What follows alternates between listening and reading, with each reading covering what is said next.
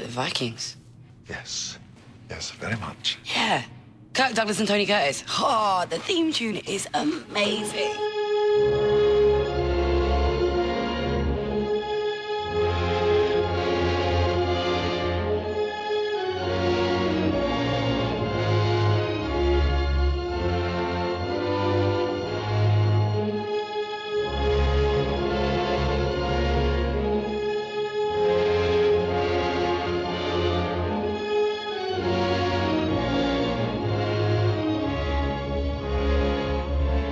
Welcome, everybody, to episode 46 of the Metabolist 2 podcast featuring David. And Ben. Hey, that's the opposite of our actual voices or Yeah. names.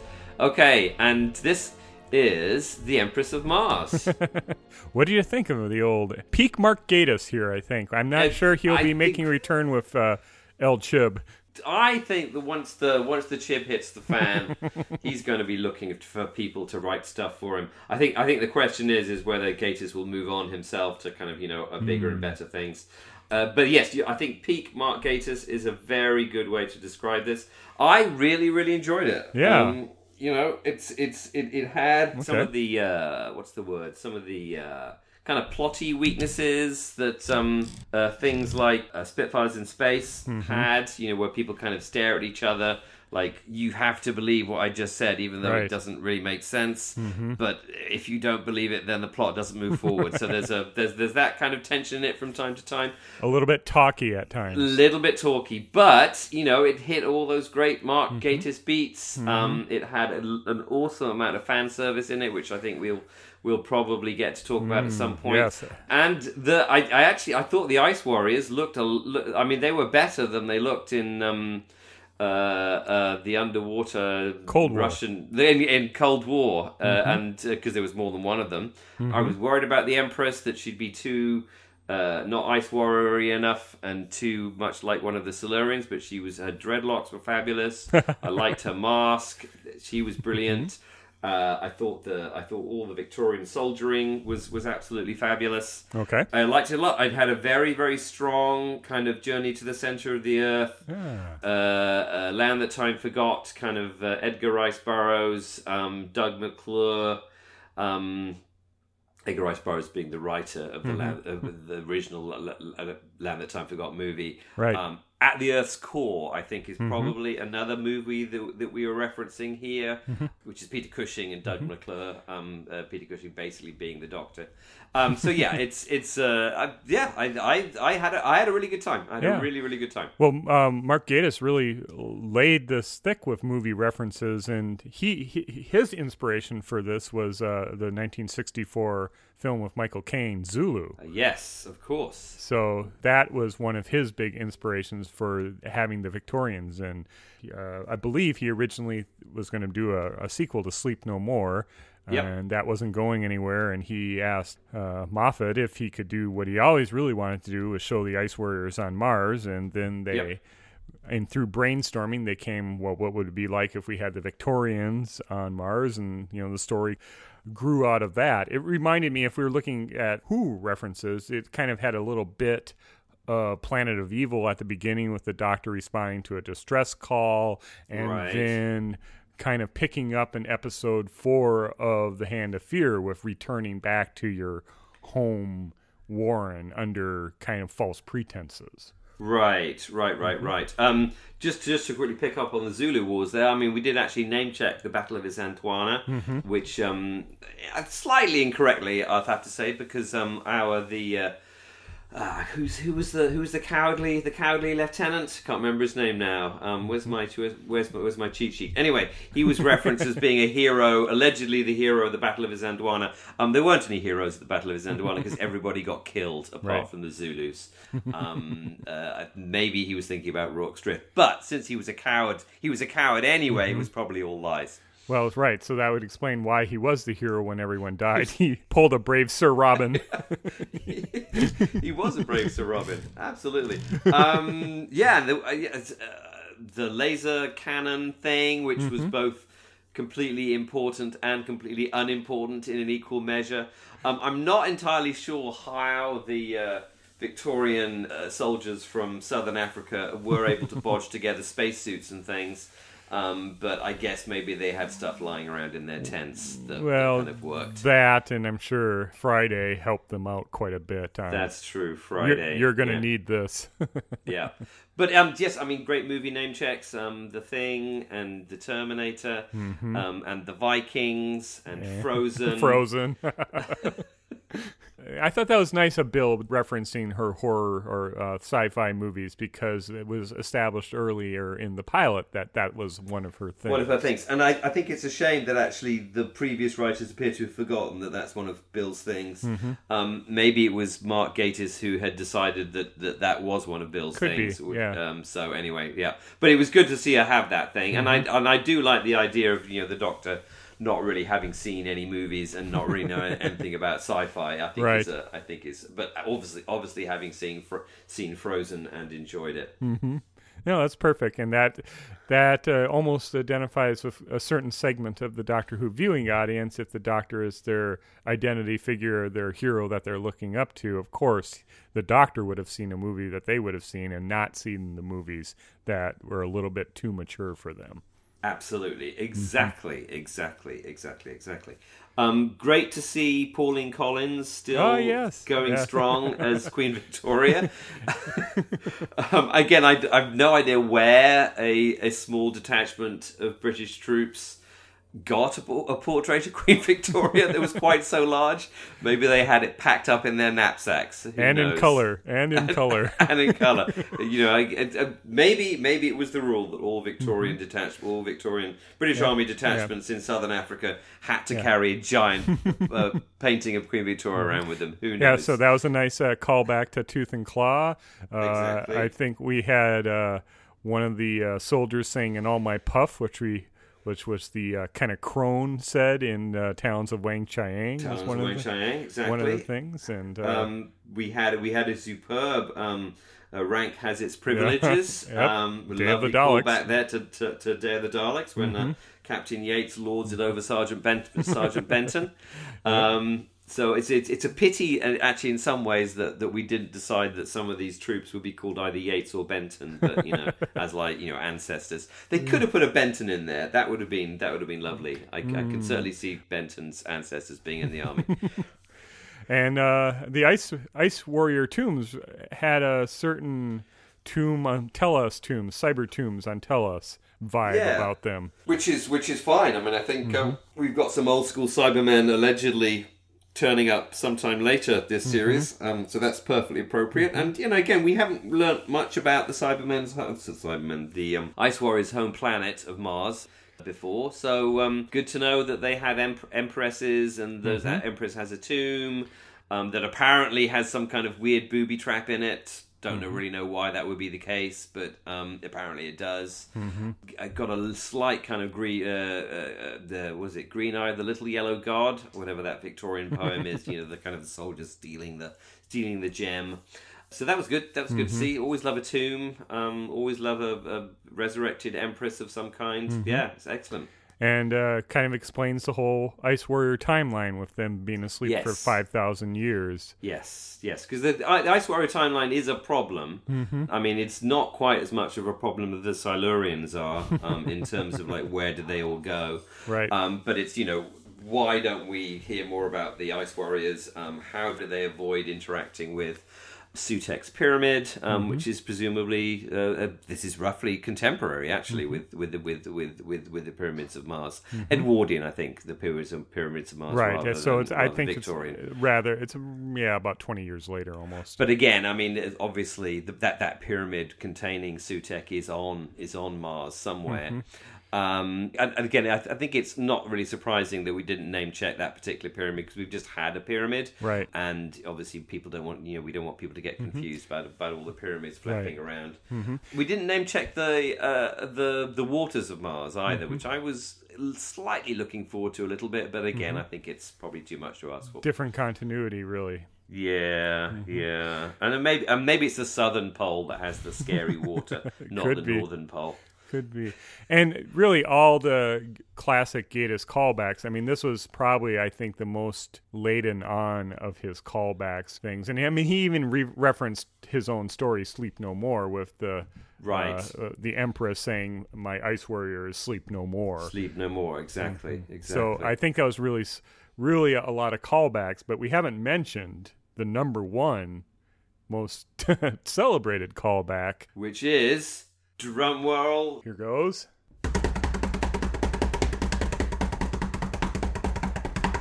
Our hermaphrodite hexapod. Hermaphrodite hexapods are back. Hooray! Who does not adore Alpha Centauri? Alpha Centauri Mm-hmm. is probably my favorite Doctor Who character of all time. I love Alpha Centauri so much. and quite the casting coup to have uh, Ysanne Churchman back, 92 years old, 92 doing years young, exactly. doing Yeah, the she's- voice of Alpha Centauri. Yeah, fabulous. Love it. love it. Love it. Love love to have Um, as I, I'm I'm upset that obviously we didn't have more of Alpha Centauri. Um, I'd love to have seen a whole bunch of Alpha Centauris just kind of you know toddling out of their no doubt embarrassingly shaped spacecraft. Well, this, well, uh, this could have been the whole series arc. This could have this. I was thinking this story could have been slotted in pretty easily in other parts within series ten. So you could have had the whole Alpha Centauri arc. oh yeah! Wow, an Alpha Centauri 10.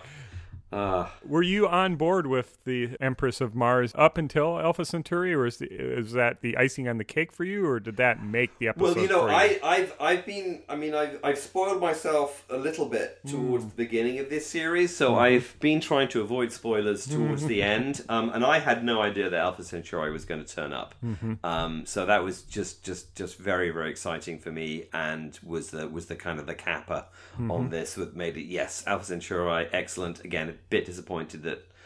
That she, he, it, that they. I think. I think the, the- the- the, the right one is they exactly. I'm I'm kind of upset that they didn't they, they weren't fully um, fully realized. Mm-hmm. But um, yeah, no, that was that was that was that was that was very very cool. And you know, it, it, it makes sense as you said. You know, it, it kind of explains you know what what happened to the Ice Warriors, why they aren't really on Mars anymore. Right. Mm-hmm. When we do more Mars things um, going forward, and it kind of you know dovetails nicely into Peladon. I did read somewhere that originally Gatiss had thought about setting this story on Peladon. Right. Um, but I think there was an idea that the following episode, which is all set in kind of you know Roman times in kind of Scotland, had you know grubby people running through stony corridors with torches and things. So it would have been a little bit a little bit too similar. So well, the caves looked excellent. They're ca- caves ca- were very very good. Yeah. yeah, they're uh, the Redcliffe Caves in Bristol. Oh, okay. and so the red red tint of the rock was actually realistic. So I think that worked Uh-huh. very well for caverns on Mars. It, just like in the Revenge of the Cybermen, where you are in actual caves, it really makes a difference to be Really in yep. caves. It really helps sell that production.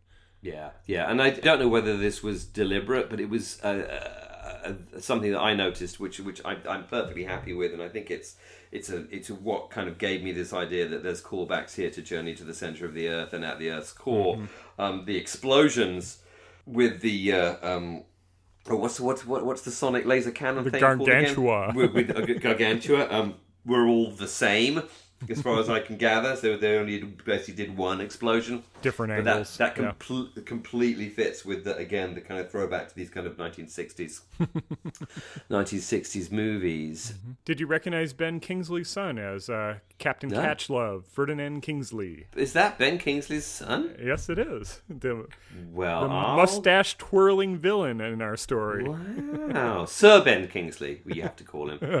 Uh, he's not just a regular Ben Kingsley; he's Sir Ben Kingsley. Well, I, that's that's interesting. I did not know that. And Did not know uh, that. of all the characters, he was probably the most one note, but I think that fits within the Gatiss writing That style worked fine. of Yeah, he fine. wanted a he wanted the mustache twirler. That's one of the things I think he he likes in his Doctor Who kind of. uh, Yep. and so the Ice Warriors, I thought, were pretty well, you know, multi-dimensional type characters. They had a Yep. backstory. Friday was Friday was very interesting. And how did he lose his eye? Did he lose his eye in the crash on Earth and the Velt?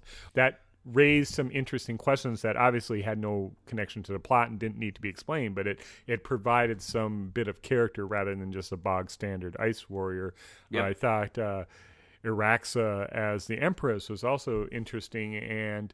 When I heard her voice in the trailer, it kind of reminded me of the the Spider Queen in Very uh, Spider Queenie. uh, Yep. Runaway Bride, but uh, turned out to be quite quite a different type character, which I think was very very Yeah. welcome.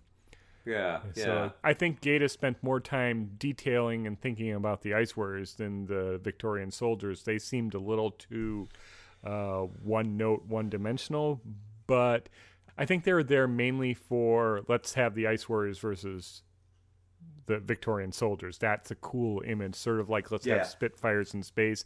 You Yep. had that image.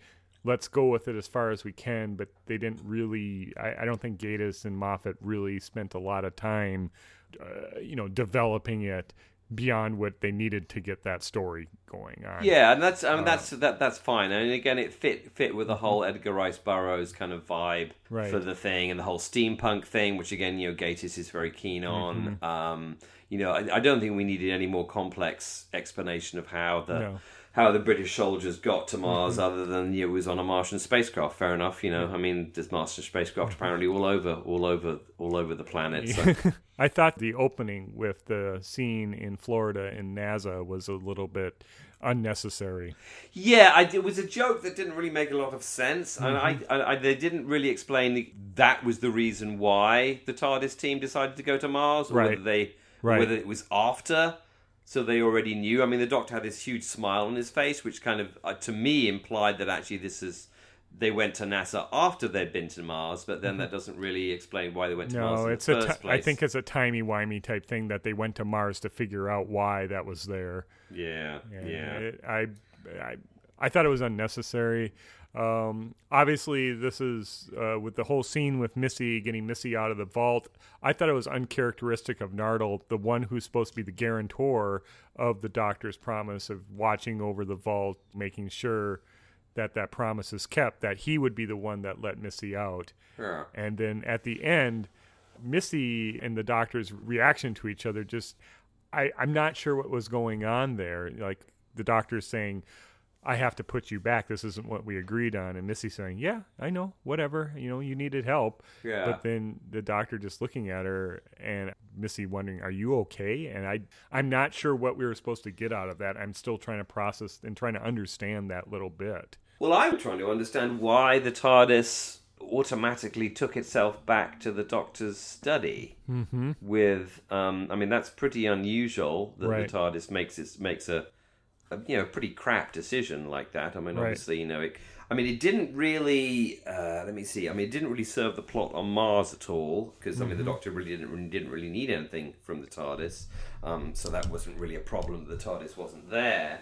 Um, it simply, I mean, it seemed to me just to be an excuse to get Missy out of the vault, but then that didn't really seem to lead to lead anywhere either. So whether this is something that we're being set up for in the next couple of episodes, I don't know. Well, I think getting Missy out of the vault was necessary for the series arc, but I think it would have been much more effective to have her play a role in the monks with the doctor asking for her help and getting Yeah. her out, and Nardo going, "No, no, no, no, no, this is naughty." Yeah, Then Nardo being kind of a well more impotent than he normally is, Yeah. and more incompetent than he is for handling the TARDIS. You know, we saw him with the Return of Doctor Mysterio being a master of the TARDIS and being able to yeah, turn on a yeah. dime. And again, I mean, I, th- I, th- I think as we were saying last week, I mean, there's plenty of precedent for the Doctor needing the Master's help, Right. to to defeat a you know a very powerful mm-hmm. villain that's that's, uh, that's threatening the Earth or the mm-hmm. galaxy or whatever. Mm-hmm. But yeah, as you said, Nardole needing Missy's help to pilot the TARDIS back to Mars again is. Uh, pretty, pretty, pretty thin stuff. Unless there's, and, and again, as I said, I don't. It wasn't explained why the TARDIS decided to go back home anyway. it really seemed to me like kind of heavy-handed arc season arc manipulation Yeah, yeah, yeah. Which again i'm wondering if that is more moffat than Gatiss. It smelt to me very much of Moffatness. Yeah, it felt like a it felt like a Moffat thing to me. Um, on a different topic did you miss Yeah. the miralon effect on the ice warrior guns or did you like the bouncy beach ball uh, compression the ba- I love the bouncy beach balls. that that I thought that was an excellent way to update the the Ice Warriors sonic Okay. weapons for the 21st century. I loved it, loved it. Thought it was very very good. What did you think? Well, I missed the Mylar effect. You rest the, Mar- the Miralon, the Mir- wobbly Miralon, Miralon, yeah, Miralon. I think that would have been well. Maybe it was just a sound effect that I missed. I would have. It would have been really nice if they had that sound effect that accompanied with it. Um, I but no, I thought I thought that was really good. I mean, because again, you know, a- apart from the Miralon piece, we don't really Mm-hmm. know what what the Ice Warrior weapons do to Mm. human bodies, but now we know. Well, it's it right. kind of makes them into kind of squashed up beach balls, which is horrible and great and lovely. Pretty Yeah. yes, and I, there's some uh, kind of classic Gatiss type writing lines with the upright crocodiles for the describing the Ice Warriors, and then the Yep. Ice Warriors' reaction to humans as uh, fleshy worms or pink things. I thought Pink was things, yes, that was the the insult. Yes, Mm-hmm. exactly.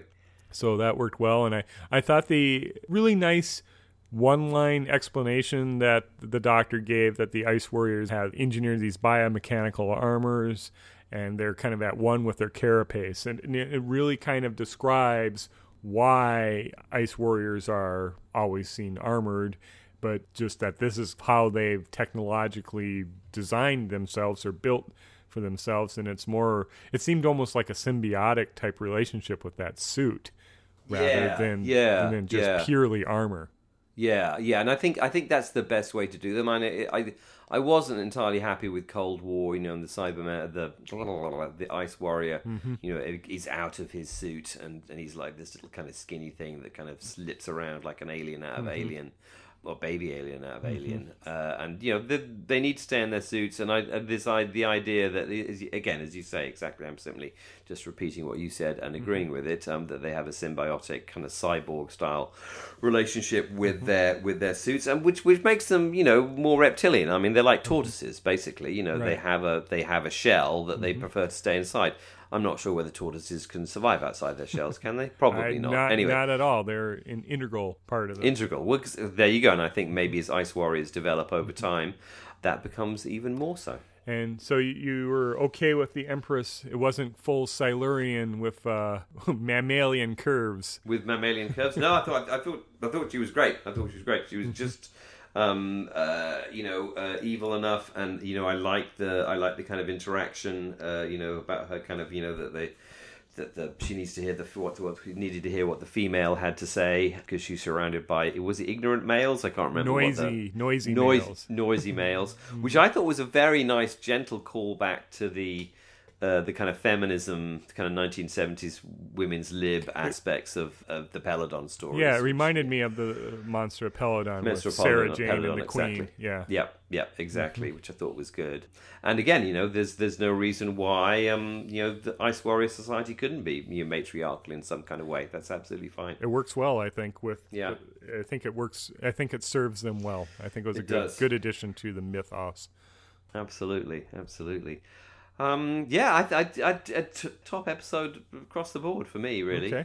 I think it's uh, certainly in my top three of uh, Mark Gatiss. I I did like Cold War. I think I like this one better. Yep. Um, I agree it- with that. I think I like uh, the Unquiet Dead more than I liked this one, but I, it's been a while since I've watched the series, uh, first series Mark Gatiss story. So I'd, I'd Yeah, like to I watch it back to back and see what I think. I certainly enjoyed it more than Robot of Sherwood, Mm-hmm. um, and I certainly enjoyed it more than Sleep No More, which I didn't really enjoy at all.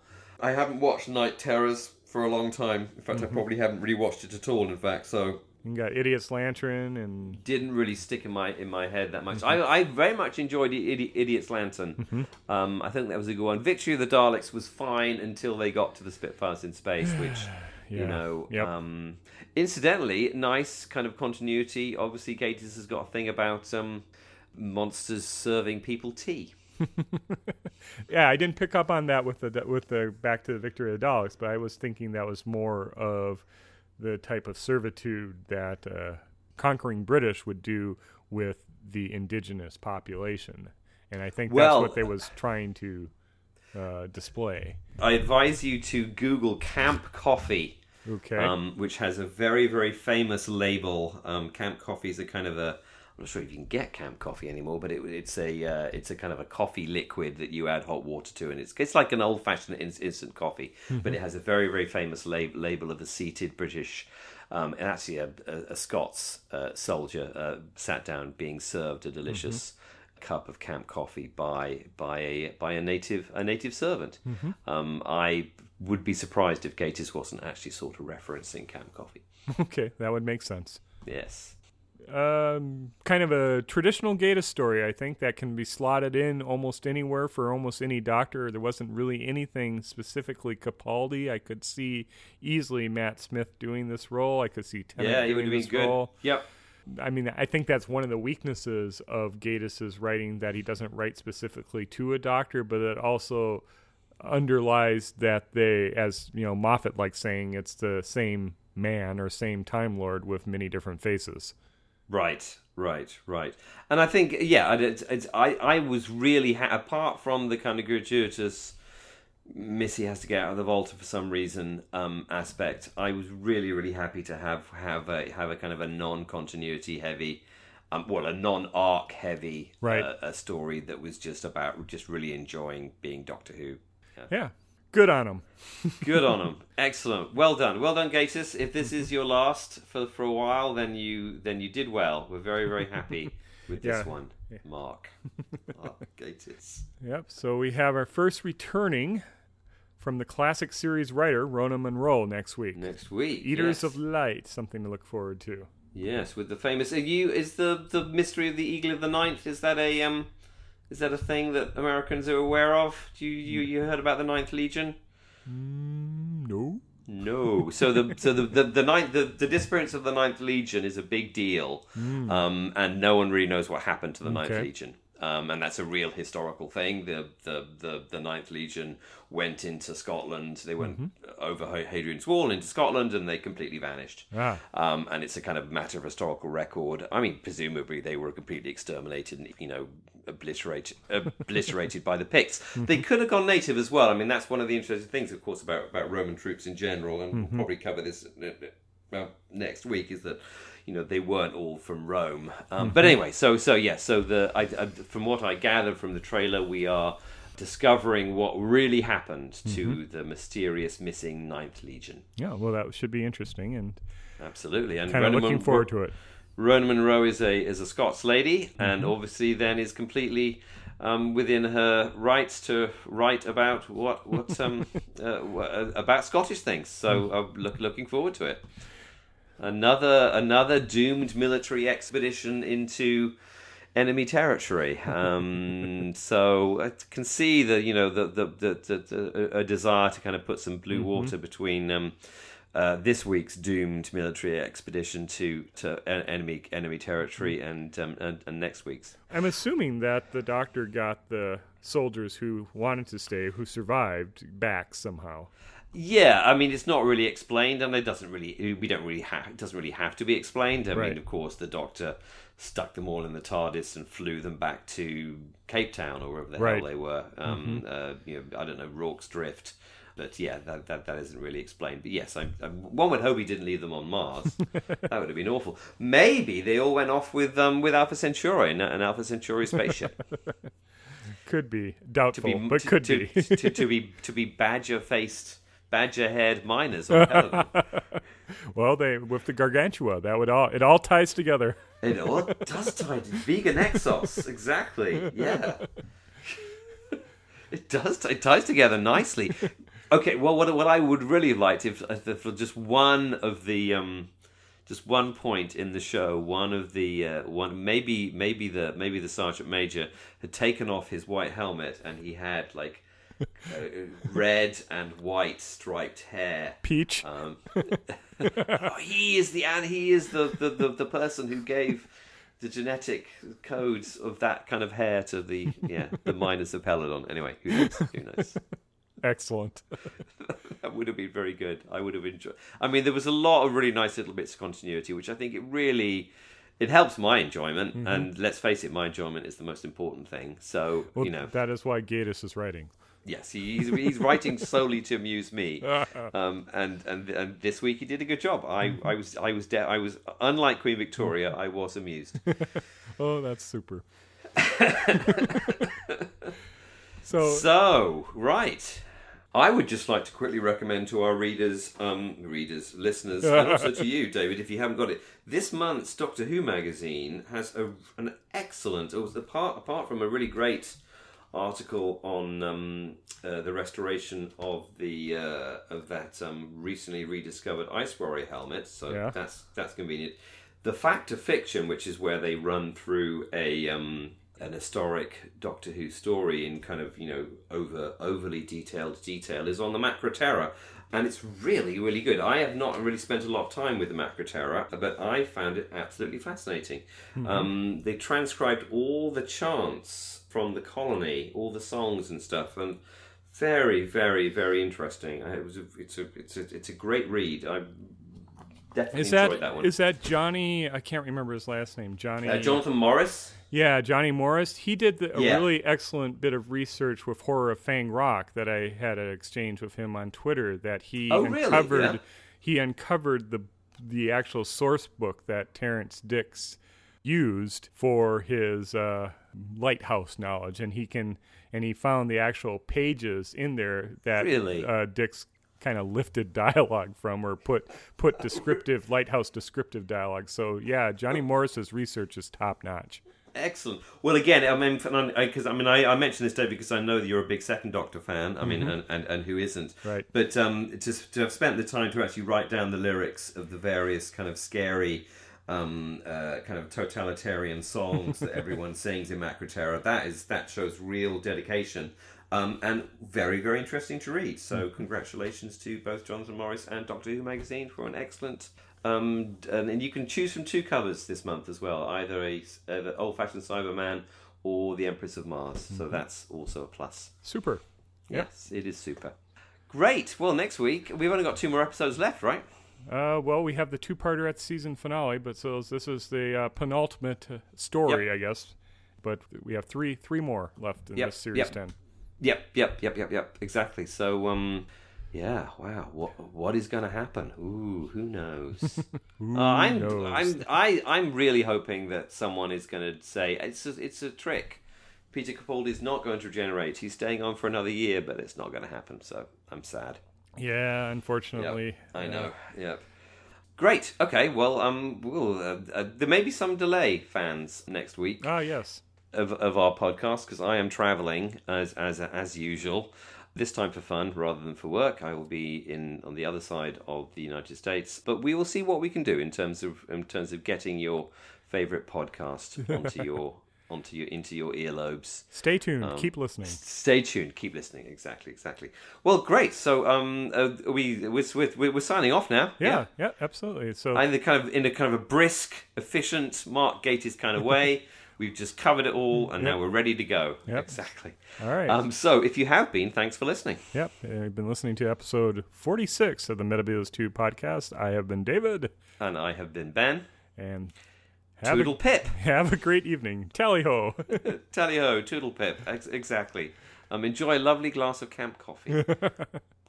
Cheers. Cheers.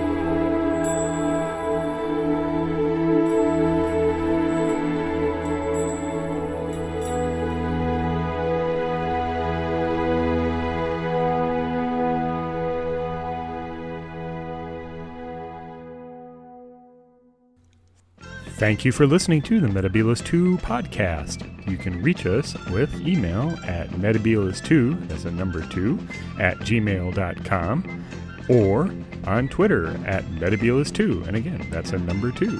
Hope to hear from you. Bye.